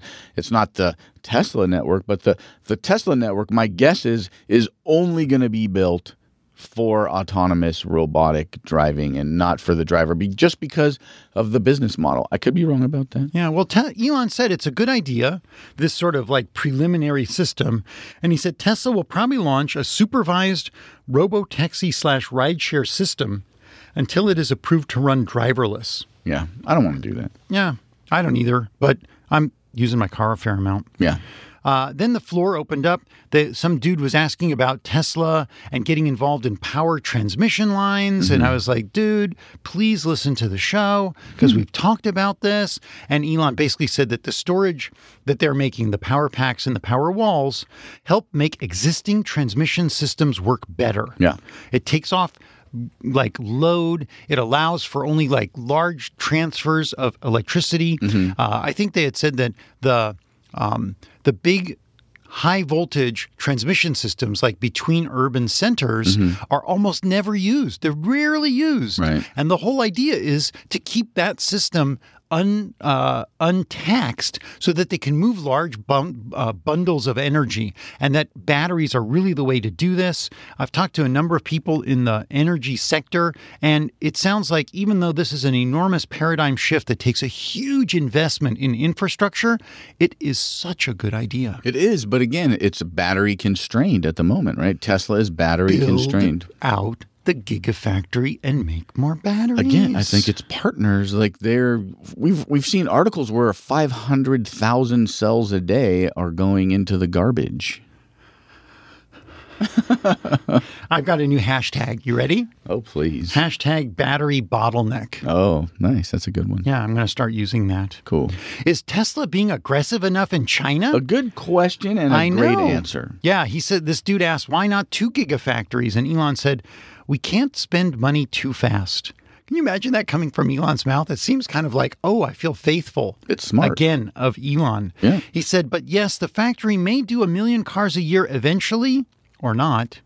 and Tesla may want to have two China factories in the long term so that vehicles are produced close to the customers. Yeah. China is a big country. They are. Yeah, and they're going to buy a lot of cars. Uh, another guy asked about importing to India, and Elon uh, was very adept at this. I was very impressed. He said that it's difficult, the rules are complicated, there's tariffs, and it's confusing in India how you do sales and service. And, and at the moment, Tesla doesn't need to add the complexity since it can sell everything it can make right now. But Elon said he'd be surprised if Tesla wasn't in India within the next year. It's kind Not of right yes now. and no. Not right now. yes but and no. twelve months. Hmm. Maybe and possibly, but not. Yeah. But yes, possibly. We'd like to not, but we probably will at some point. It's hard, but we're going to try it anyway. the next guy asked a really interesting question. He's like, superchargers, you don't have enough superchargers, which Mm-hmm. if if if the short man were here, he'd be chiming in on this one. Mm-hmm. The short man. wow. Took me a second. And he said, Why don't you let people, us, invest in the supercharger network? We can have a finance company, we can put together like a mutual fund or something like that, and then we can pay for more superchargers to be built out. And and Elon said, Maybe, And then we could bitch that maybe not. we're not charging people enough to use the superchargers, even though they're free. We bitch that we they're not free anymore, and now we'd, we'd bitch that they weren't charging enough. It seems like a terrible idea. Yeah. And then a bunch of people dumped on how Elon and Tesla need to counteract all of the negative press. Elon pointed out, yes, there's 200,000 gasoline car fires every year. Yeah.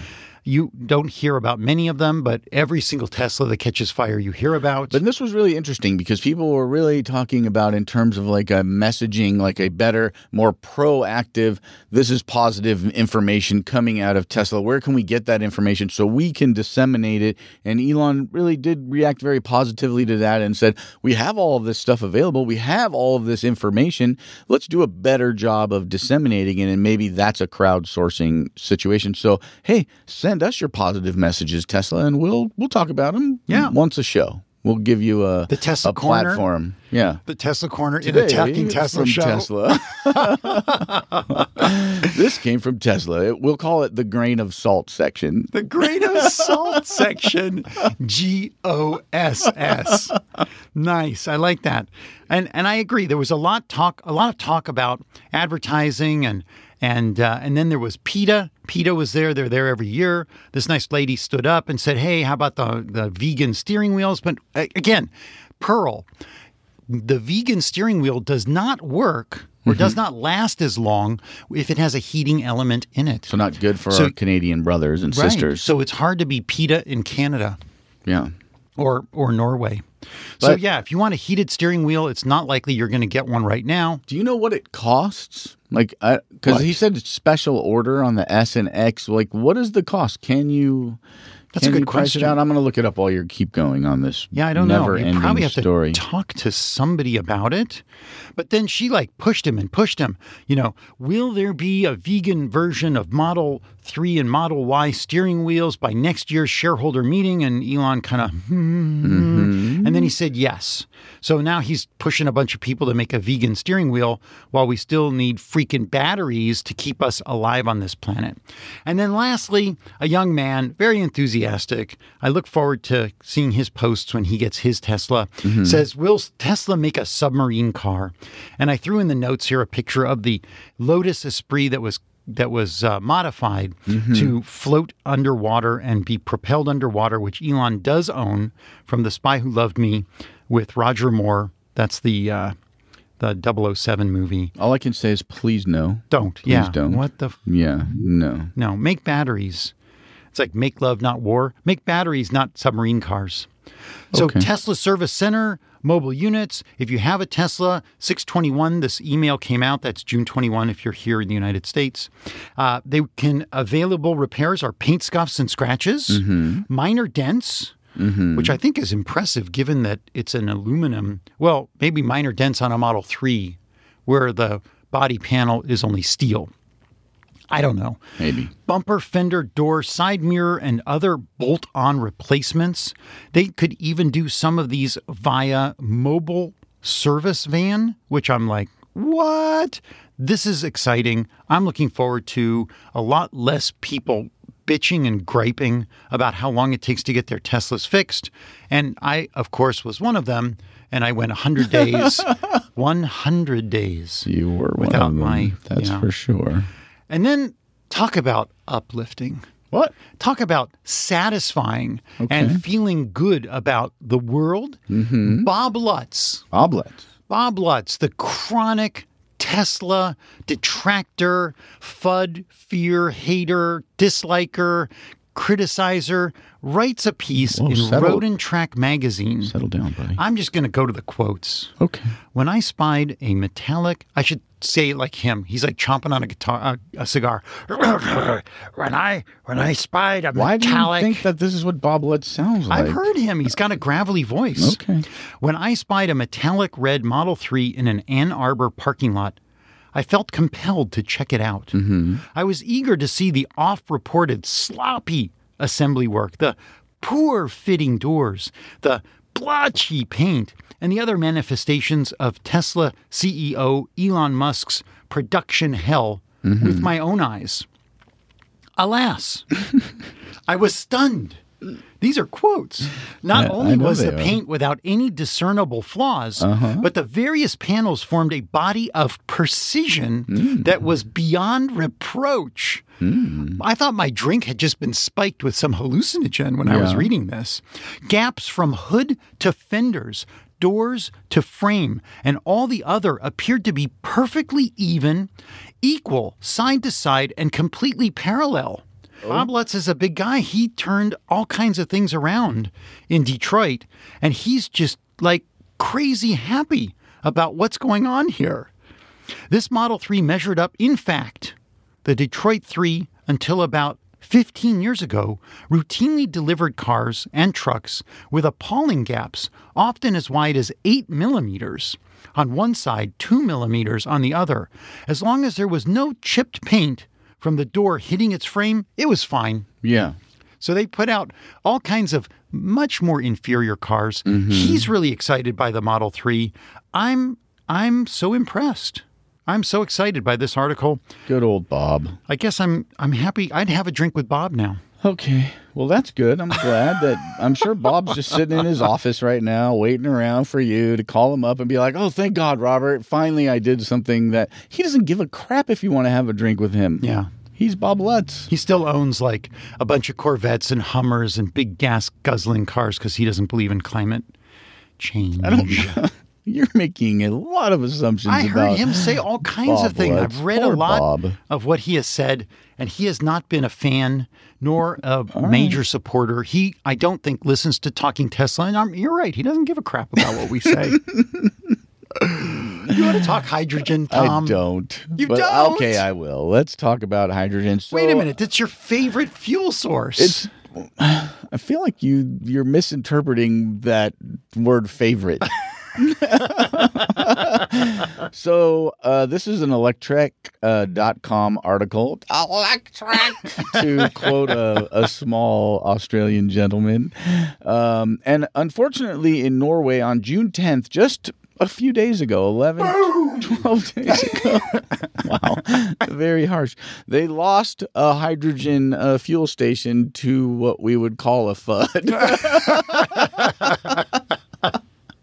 like a massive blow up. Uh, a massive blow up. So, and, and, and the situation is that they basically closed down all fuel cells, the sales of all fuel cell cars. Toyota stopped making them in Norway or stopped delivering them, Toyota and Hyundai, because of, you know, they're, the The they're fact afraid. you can't fill them up anymore. Yeah, I mean, Yeah. I think they're sort of afraid that if you uh, that people aren't going to a want to buy one anymore, and b if they buy one, where are they going to fill it up? I feel sorry. Is that the only hydrogen station in Norway? No, there's 10 of them. Oh, okay. But this one blew up. Nobody was at it, thank God. Thank God. But in an adjacent parking lot, there were two people in a car. Uh-huh. Yeah. And they both, like, were injured. yeah, because their airbags. went. Airbags went off. Yeah. It was so big an explosion. So it's pretty nasty. Again, uh, the whole deal about these things, right? The reason that these cars exist at all, and this is really You're counter talking fuel cell hydrogen cars. is because of government subsidies.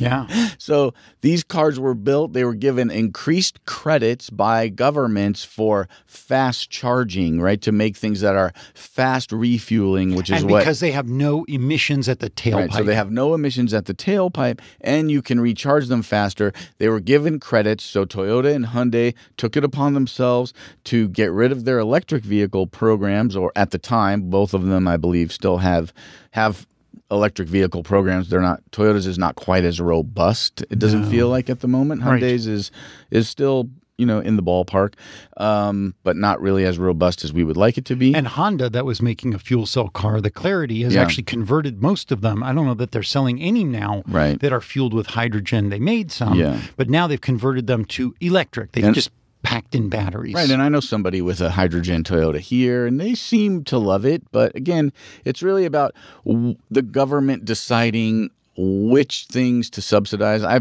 you know, you know from the very beginning of all of this stuff, this was not my favorite thing for us to be putting towards because it didn't really solve the problem. Hydrogen's very expensive to make, very fuel intensive to make.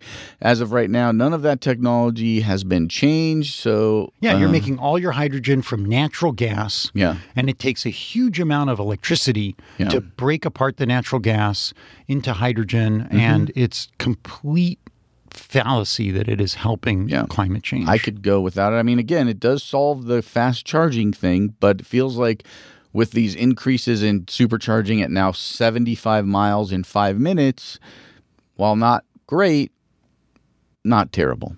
and since we're on the topic of Please. superchargers. Yeah. It's only been eight days since we last recorded the show. Only eight days? Only eight days. Awesome. And the reason we're recording this show early is because you're going on vacation. yeah. Mel's already out of the country. Yeah. And I don't know. That's why we're, isn't that why we're recording early? No, this is the, yeah, Yeah. that's true. Okay. I Because don't it's know. 22nd, not the 29th. I know. Yeah.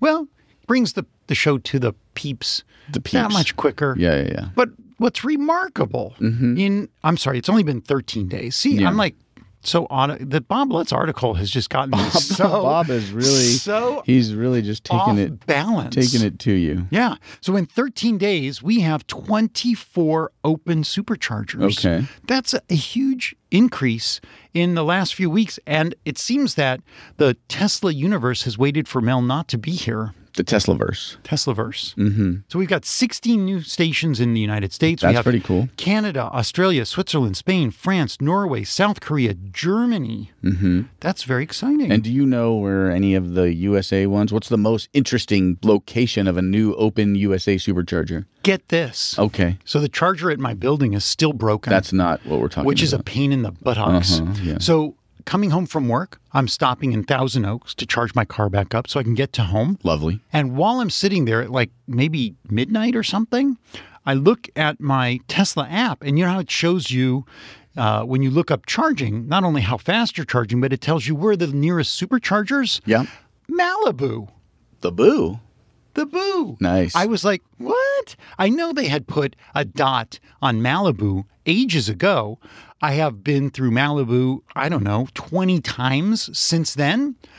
Bam, five chargers available for use that night. I was like, this is crazy. This is nuts. Somebody at Tesla must have just popped, you know, flipped the switch on the website that says there's a Malibu charger, but no, I look, there's no Malibu charger, but it's on my map again with five open little slots. So the next day, I'm driving home through Malibu. I'm like, of course, what am I going to do? I'm going to stop. There's a brand new Whole Foods shopping center. Okay, There's a bunch of storefronts that are not even full yet. The one, the storefront closest to the charger. Mm-hmm. Guess what coffee store would you want?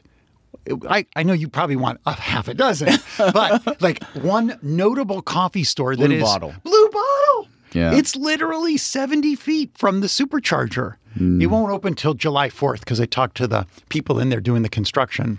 And so, wow, amazing. I charged two days in a row, Oh. Malibu supercharger. By the third day it was open, Uh-huh. there was already a line. Oh. I've got pictures of people And it's, lining it's up. not a super fast supercharger. No, it's the is it? Metro 75 kilowatt Oh, it's a charger. Metro charger. Yeah. Okay. And uh, Can we call those superchargers really? Mm. Should we call those? Eh, well, we will. I would say maybe not so supercharger. There's a new supercharger in Ossining. I'm sorry. Ossining. Where's that? God bless you. Is that that's the proper response? Oh, I'm sorry. Austin, New York. It's on the Hudson River. Okay. Uh-huh. The only reason that one stood out to me was because I've gone on the train back and forth up the Hudson from like Cold Spring to New York City and back and forth. Mm-hmm. And when you're on the train, the conductor is always on, I'm coming to Austin, uh, Austin," and they say Austin, Austin. and then I'm like, I, kn- I was like, what are they saying? I don't sorry even I know what asked. that is. And so Austining is like burned into my brain because I've heard that word said by the train conductors so often. yeah, it's just north of Sleepy Hollow. Okay. Ooh. And everybody is, I, yeah, I know there could be heads rolling. but there sh- maybe there should be heads rolling because all the people on the Tesla forum are saying, "What the hell? Why Ossining? There isn't a highway near there. It's not in an interchange. It's just like out in the middle of nowhere." They put 1,250 kilowatt chargers. My guess is that Tesla has some zip code data. yeah, they must know. They have to. They must If know. they don't, they're doing something very, very wrong. They also put 12 metro chargers in Brooklyn, Chico, Nice, Chico, f- not you know, not Chico and the man, Chico, California. but Chico, California. No, I didn't think you meant that they put 12 superchargers in, in a 70s TV show. Honest, honestly, and Actually, let me correct you that Chico has 14 plugs and they're the 150 first kilowatt. off, you can't correct me. V2. You're the one who said the information, so you're really correcting yourself, which is great. Like corrections and uh, Re-re corrections. I- yeah, yeah, yeah. yeah. There's 12 under constructions, six new permits. It's a good week for the Mm-hmm. It is, yeah. superchargers. It's Exciting. Very, very exciting. So we're going to talk about the solar roof, but let's talk about it very, very quickly, Robert, because we already kind of talked about it. It's true. It's just that for the website, on the website, electric, Yes. somebody actually sent them Gene. Oh no, that's uh, not Gene. That's uh, Mm-hmm. Good, Fred. jo- good job. They sent Fred a copy of their uh, their Estimate. proposed yeah install of a Tesla solar roof somewhere in the Bay Area. Uh-huh. I've put the numbers down here in the show notes, which I guess we could transmit to the peeps. Please. Nine point four five kilowatt system, Pretty good sized system. an eighteen hundred and sixty two square foot roof. Not very big. No. And they said that there was a high percentage of active tiles versus not active tiles. Those are the tiles with the solar panels But in they it. didn't give an actual what the high percentage means. No, it's Okay. uh, the cost for the roof 64,600, Very painful a number. power wall for 10 grand. Yeah. And then roof repairs and site repairs for another Right. 10 grand. So that's basically to like prep the roof for all that additional weight to Right. build. Like you- if you put power walls in, you have to put in a little concrete pad to hold them. There's a lot of They work probably that have has to to go change into the that. panel around so they have more circuit breakers Yeah, yeah, and yeah. It's probably place all for wiring. part of the deal. So the total number eighty five thousand three hundred and that's a lot of cash. that could buy you a house in some places. Yeah, no, well, not here. No. But some places, yes. So there's a fifteen thousand dollar federal tax credit. Right. So sixty five thousand dollars. It was the total. No, Oh, sixty-five thousand dollars is how much Oh, I your see. Oh. electricity over the next thirty years will cost. How? Okay. That's a big number, huh? I, uh, that's great, but also I don't have to pay for that now. That's true. I don't have to pay for the next thirty I years of wonder if they electricity. figure in the cost to finance the cost of the electricity for thirty years. I hope they're factoring in a lot of different I things, but it's so, don't know. So there's a 30 year power generation warranty. So they're calling the net price of the roof four thousand dollars, Yes. which in and of itself is inexpensive, but again, not s- Inexpensive. inexpensive, but not super truthful because really you're putting out. s- Set, let's call it seventy thousand dollars, you know, for the eighty-five thousand dollar system minus the fifteen thousand dollar federal tax credit, which I assume if you can afford to put a Tesla roof on your house, you'll be able to gather all of Right. that credit, and then you're paying basically for your power today. Yes, Now, I don't know, man. That seems like a lot of money. it's true. It's a it's a ton of money. it is an investment in the future. It is an investment in the fact that, and my guess is they factored in the cost, like the average cost of how much electricity rises over Right. the next 30 two years. to three percent a year. But my concern is you're investing a lot of money into a roof that's going to last for 30 years. We all know how fast technology moves and changes. oh, here comes the bummer. No, it's not a bummer. I, I'm just like, it, it seems to me like a lot of investment in something that could possibly in five years from now they could Change. it could change massively. Well, if solar power produced on grand scale Yeah. has decreased 70% right. over the last whatever it was, Five, 6 10 or 10 years, years, whatever, yeah, yeah. then it, arguably it could get even cheaper. Right. But it's a beautiful roof. Yeah, and so these are people who are doing this that are investing in this technology that are moving the process forward, allowing they're the early adopters, right? They're the people who bought the Roadster, they're the people who bought the Model S without a supercharger network. They're they're doing it because they believe in it. Yes. And that's an amazing thing and hopefully this will work. Again, I don't have a huge problem with the way that solar panels look on the roof of my house. Right. I can see that some people might. The Tesla solar panels, actually, the installs are quite beautiful the way that they're doing them now, much Yes. better than my install on my house. But, you know, notwithstanding, it's in the back. No one really Yeah, sees but it. there It are doesn't people bother me. all through like Beverly Hills, Bel Air. They are they are so vehemently against solar panels Yeah. about how bad they look, Yeah, the yeah, Mm-hmm. yeah. reflection off of them. I mean, like I can't. But it's almost like me talking to parents of anti-vaxxers. Yeah. I cannot. I cannot even chip their steely resolve against Yeah. solar panels. So this gets them to buy in, and God knows those people can afford this. Mm-hmm. Yeah, yeah. Great. And it's a beautiful roof. There's some photos here of the tiles. I like this style where it's like the overlapping. It almost looks like a cedar shingle kind of a look, Right. but they're black. There's a little bit of texture built in them. It's a beautiful, Yeah. beautiful install. I mean, they have redesigns for all the vents and vent coverings that just Yeah. look so cool. there's so, skylights built into it, right? So like it's yeah, all they have it's all a- this new flashing styles. Yeah, yeah, yeah. Beautiful. Very, It's very nice. And I, and I beautiful. would personally love to put one of these on on my roof, and especially if it's a system that can get rid of hundred percent of my electricity. Yeah. the payback is going to be fast. You know, as soon as there's one shingle on this building, the studio building, Yeah. Mm-hmm. that looks bad and out of place, I have a feeling uh, Herbert might actually put on Yeah. a full Tesla solar roof. I think you just need to, you know, again, be the kind of person who can really invest your money in the long term. And not everybody can do that. Like again, most people are living paycheck to paycheck, they're living month to month, so it's very very complicated. I mean, if you're young, you're you know in your late twenties, early thirties, you just bought a house.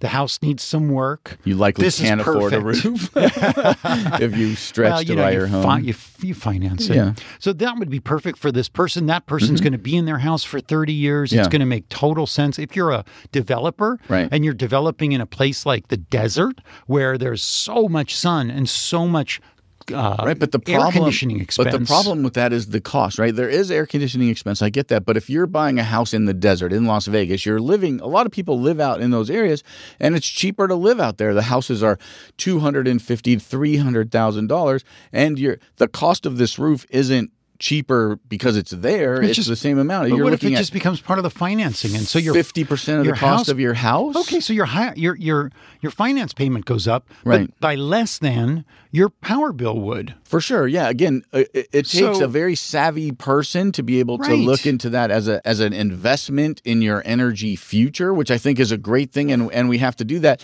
But it's easier for somebody in B- so in Bel Air, if you have a sixteen million dollar home or a six million dollar home, an eighty five thousand dollar roof doesn't seem insane. No. but if you're somewhere where your house is one hundred and fifty to two hundred and fifteen thousand dollar, an eighty thousand dollar roof does seem a little bit crazy. Yes. Now again, you have to think big picture. You have to be able to afford to think big picture. Right. And and I hope that it works. I hope they're able to produce these and get the price down. And I hope that they're able to actually last for 30 years. I Well, I don't think, it's, amazing. out of the question with No. these numbers today. I agree. It would be better if it was less expensive, and of course, if they've o- if they've built ten of these roofs, Yeah. Of course, it's going to get less expensive. They're going to work out more kinks. They're on version three. Who knows what version seven will be like? Right. And it's very difficult for them to to iterate because they have to, you know, simulate 30 years of damage in a short amount of time. So, you know, we have more articles to cover. We've been at this So for many. a long time, but Long there's time. one that I think is we cannot avoid Let's talk about this one more and then we'll get to the no letters. Starlink. Starlink uh, on its face Mm-hmm. sounds like a great idea. Bring internet to so many people who don't have access. Yep. Although it's going to be a pizza box that costs, I don't know, $1,000, how much, whatever, but it's going to bring a lot of access to people. Yeah. And uh, everybody who I spoke with early on, especially after we watched the 60 satellites being deployed Yeah. Mm-hmm. last month, were very excited. However, the astronomers are not. Yeah, but they're wrong. The International Astronomical Union, IAU, Mm-hmm. EAU, is voicing concerns about the risk that SpaceX's Starlink and other planned massive satellite constellations Uh-huh. Yeah. in low Earth orbit pose a threat to astronomy. This is from space.com. Mm-hmm. I might be biased in this story because I still have a beef with these guys. So which way are you biased? Do you agree with I'm them or biased do you disagree against with them? the astronomers So- because these are the same dudes who demoted Pluto. yeah, Pluto demoted I itself. Mm-hmm. grew up with Pluto as not only a dog, Yeah. but also the coolest, smallest, darkest, most uninhabitable place in the solar system. I thought lots and lots about Mm-hmm. Did you Pluto. really? I did. Why? Because it's it was like me. It was the odd man out. I was not the popular dude who Uh, That's was so chosen surprising. to play sports. I'm just kidding. that's like f- year Thank one. you, That's Tom. year one level of meanness out of me. I'm just Yes. kidding, Robert. You know I have much love That's for okay. you. We love each other. Yeah, yeah, Just yeah. not in that way. But Pluto demoted itself, in my Yeah, opinion. you said that. And it's lucky to be a planet for so long, in my opinion. So it was based on a lot of blurry, like they made it a planet based on nothing. Like, Talking Pluto very- this week in astronomy. very little information. when they were finally able to get some images out there, they Yeah. realized mm, God damn it! It's not even round. It's not even spherical. It's, all misshapen. Right? and- It's just it's sort of just like some it's like spatial detritus in a lot of ways. And I'm sure now we're gonna get some letters from the Pluto lovers well, fan club. You know, Joel Sapp. Uh, is he a fan? Well, when I went when I went to Florida to the first Falcon Heavy launch and met Joel Sapp there, Mm-hmm. Oh, great. Uh-huh. he was wearing a bright orange T-shirt. I pulled up the picture just so I Yeah. could say this is Pluto. never forgotten. 1930 2006. I look forward to a very long anti Wolfson letter from Joel Sapp. But Sorry, the Joel. IAU represents over 13,000 astronomers worldwide. That's a lot. And uh, to date, they point out that there are fewer than 200 low Earth orbit satellites, Uh-huh. which includes like the Iridium constellation. We watched them launch like 70 some odd satellites, Mm-hmm. the Global Star Internet Network. Mm-hmm. But now what's planned is the OneWeb constellation, Mm-hmm. the Project Kupler Satellite Internet by Isn't Amazon. that Kuiper? Isn't that pronounced Kuiper? K U I P E R? Kuiper. Thank you. I got to be Mel for a moment. I don't know. You added an L. I'm not Kupler. sure where that came from. you know, I don't have such good vision. I'm a little dyslexic. All right. I'm sorry, buddy. There's also the Athena Internet Satellite System planned by Facebook, which I'm sure we interesting. could all do without. Amazon and Facebook with their own well, net I don't know. internets. Amazon, if they're getting me, you know, my useless plastic that don't need bulbs overnight, wasting tons of carbon on the way, maybe it'll Oh, help. Good lord. Mm-hmm. Yeah. And then there's, of course, Starlink with over 12,000 satellites. And they, s- they showed a picture in the article Yeah. of what a sat, what a um, high end telescope saw Mm-hmm. and what we might not see as little tiny dots of light that are imperceptible to the naked eye. Uh-huh. They had all of these white streaks running across the screen, which totally obscures whatever they're trying to see. And part of the concern is that these telescope networks around the world are used to track objects in our solar system that move and could potentially strike our planet, like the mega asteroid that hit the planet and caused the dinopocalypse. I don't want to know. I just don't want to know. I listened to that, by the way, your media pick from last week. Uh-huh. It's great, And huh? that scared the total poop out of right. me. I don't want to know.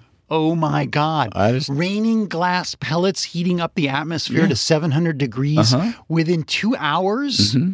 That's like, Good times. I want to see that in a movie. I don't. oh my God. I don't want to see that, That at all. was crazy, but if- what I really don't want is Yeah. a seven hour or seven day warning that that's about to happen. I don't want to know. Yeah, it'll like be- what good could come from that? Honestly, like what, what what possible good could come from that? Are we like Mm. okay, we send an ICBM towards it and knock it out. okay?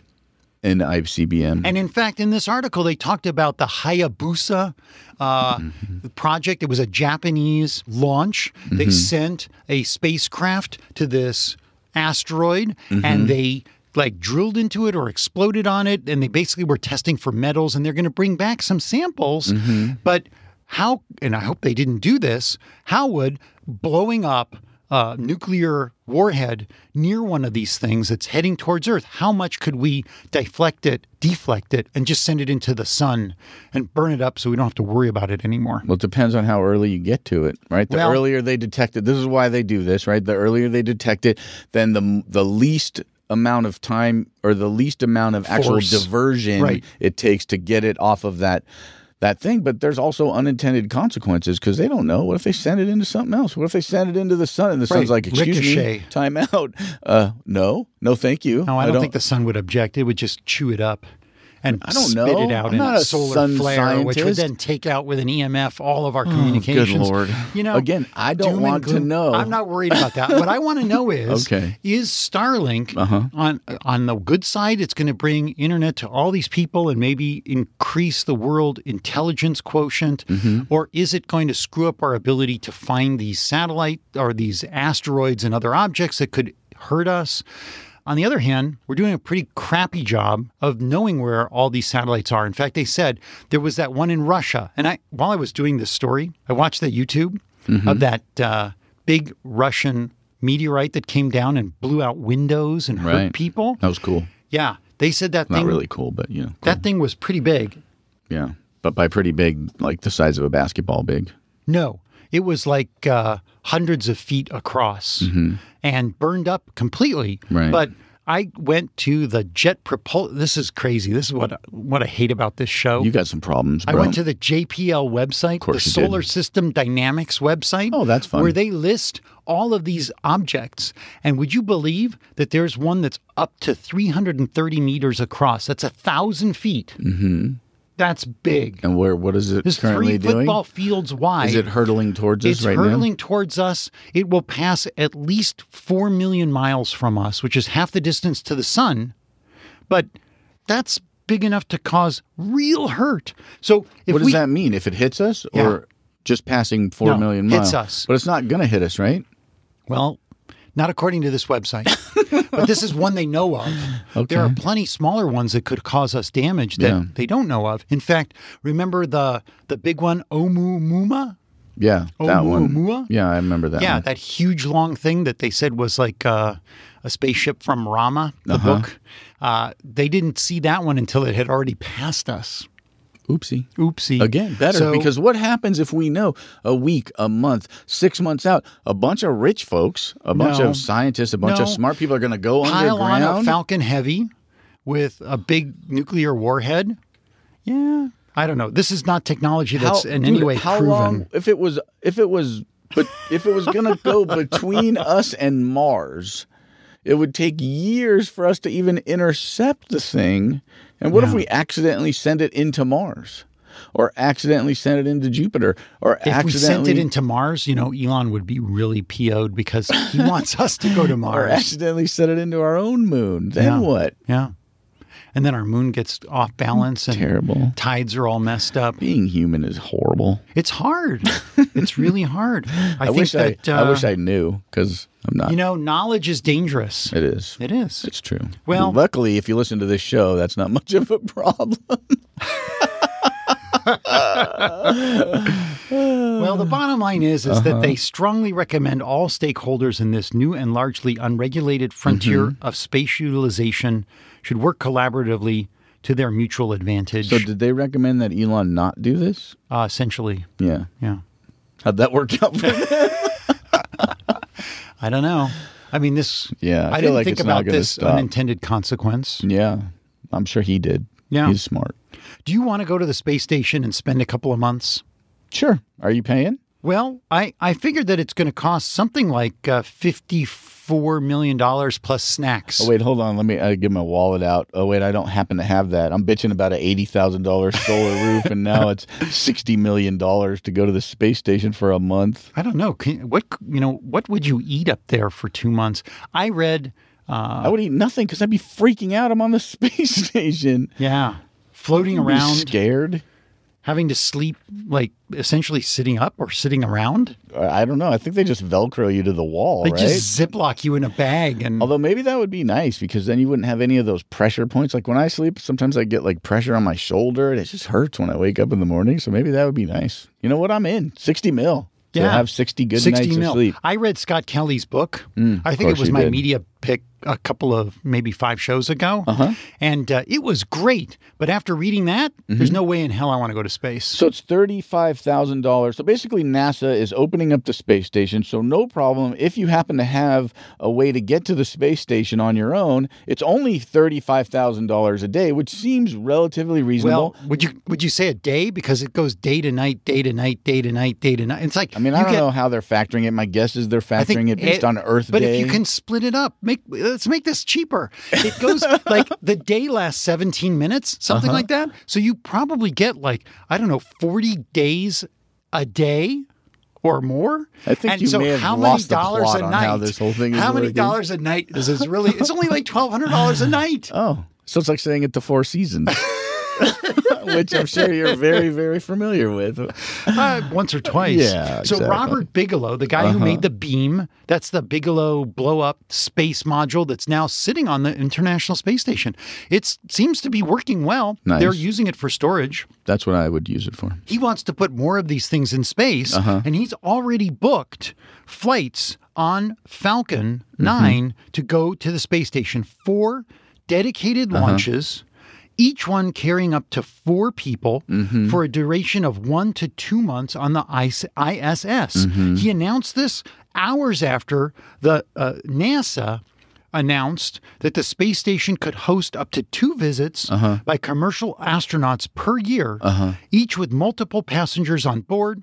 Flights will begin once the SpaceX rocket and capsule capsule isn't that how Herbert would say it? Capsule. Capsule. capsule are certified by NASA to fly people to the ISS. Okay. It's 52 mil for a seat on the Falcon 9. Mm-hmm. It's 35,000 a day.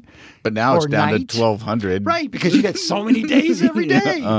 I wonder how much they would sell a spacewalk uh-huh. for. You're insane. How much would a spacewalk cost? I'm not going out in space, so it doesn't matter. Like it's an add-on spacewalk. it's an add-on, add-on. exactly, like Yeah. a zip line when you go to the resort Okay, in uh, can I the say forest. something? If you're listening to this show right now, Yeah. and you, in any way, shape, or form, are considering this for part of your life, You better be a Patreon. you better be the Patreon. Seriously, You're the like- thousand dollar a month 'Cause if you Patreon. got sixty million to spend on a two-month spacecation, yeah.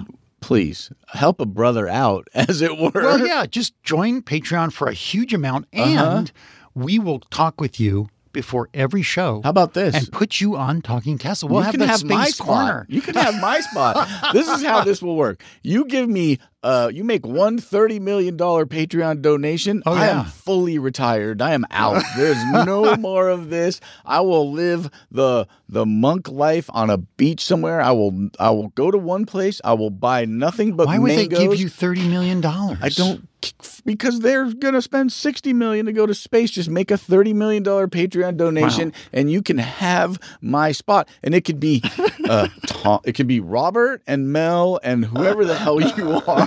It's like somebody buying the like the the Rosenblum designated chair of neurology Whatever. at the University of Talking Tesla. Whatever it is, I'm out. That's crazy. That's all I need is one guy who's willing to spend sixty million to go to the space station to go. You know what, Tom? You're funny. I like you. Enjoy the rest of your life. Do you have a media pick? Uh, Shall I go with mine and then you think about yours? You can do, go with yours. Yeah. All right. So this is something that is a must read. Oh, good God. In fact, I thought that if we want to affect the climate and the planet for the benefit of humankind and animal kind and everyone's kind, this book should be required in every high school. Okay. It's called The Uninhabitable Earth by David Wallace Wells. Mm-hmm. And I'm not sure how I got to this book. I think it was mentioned in another book I was reading. Mm-hmm. This book is Reality in Your Face. The first half of the book is so challenging, so difficult to hear this continuous expose of the science and the reality of climate change affecting us in all ways not only temperature not only the arctic not only glaciers not only sea level not only temperature not only sea life including public health it's just unbelievable it is a very hard pill to swallow Downer. but it is very well written It's a nice downer bookend for the show. no, it's so well written. It's Okay. so well written. There there is hope. There is hope. But the problem is that this book presents us with an urgency to do something. Which is that? Get Mm-hmm. what, off what is the your something? ass and do more. Okay. More. It's just unbelievable. So I actually took some of the inspiration from this book and I was uh, asked to give sort of the invocation for a medical meeting. And I, I used this as my jumping off point. And you know what happened? Did you record it? No. I like to see it. And this is what happened. When I walked outside the meeting, Mm-hmm. Yeah. Uh-huh. back to my car, which was plugged in at this plug in at the hospital, Mm-hmm. two other people followed me and we talked about electric cars. Nice. One of them said he's going to get an electric car. Good job, buddy. It made a bit of a difference. Good but work. This book, The Uninhabitable Earth by David Wallace Wells, it's a recent book. It just came out. He even talks about the wildfires in Southern California just last year. It's very up to date. It and and interesting point. Mm-hmm. If you get to about 60% through the book, Yeah.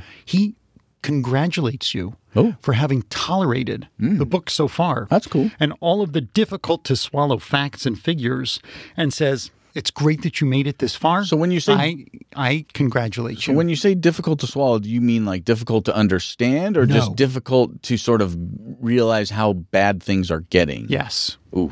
It's like swallowing a very big pill, like the size of a Okay. microwave oven. All right. So my media pick is an older media pick. It's a 2018 movie that I just watched because I don't really go to theaters very often.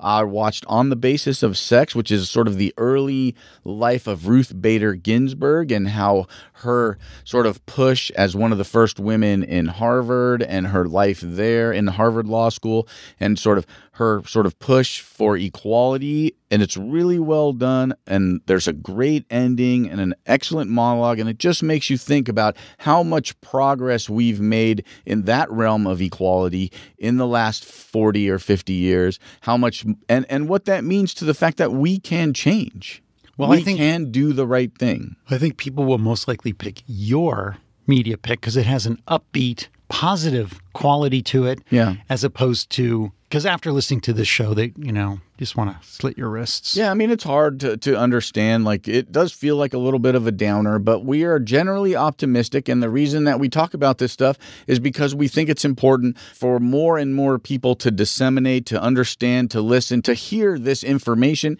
And maybe they don't want to spend all that time and they only want to spend two hours driving around listening to us bullshit about it. But again, we think it's important. Yes. We think that they're we can make change. We just need to really start to ramp it up. And all of you are hopefully part of that. Well done, Robert, on your invocation and getting another person to buy an electric car. You know, the the fact that in the four years that we've had this show, we've all gotten a lot of referrals, which means maybe we've talked 20 people potentially overall into buying electric cars. We've had an impact, not a huge impact, but we're we're trying, we're doing something, and you can all who if you're listening to this, do the same. Thank you for listening. We appreciate it. We'll see you with a third, very short, very lovely Australian man the next time. Ah. Yeah, he'll tell us all about his travels. all carbon offset, All of course. carbon offset. Good to see ya. All right, buddy. Have a good We're one. out. Bye bye.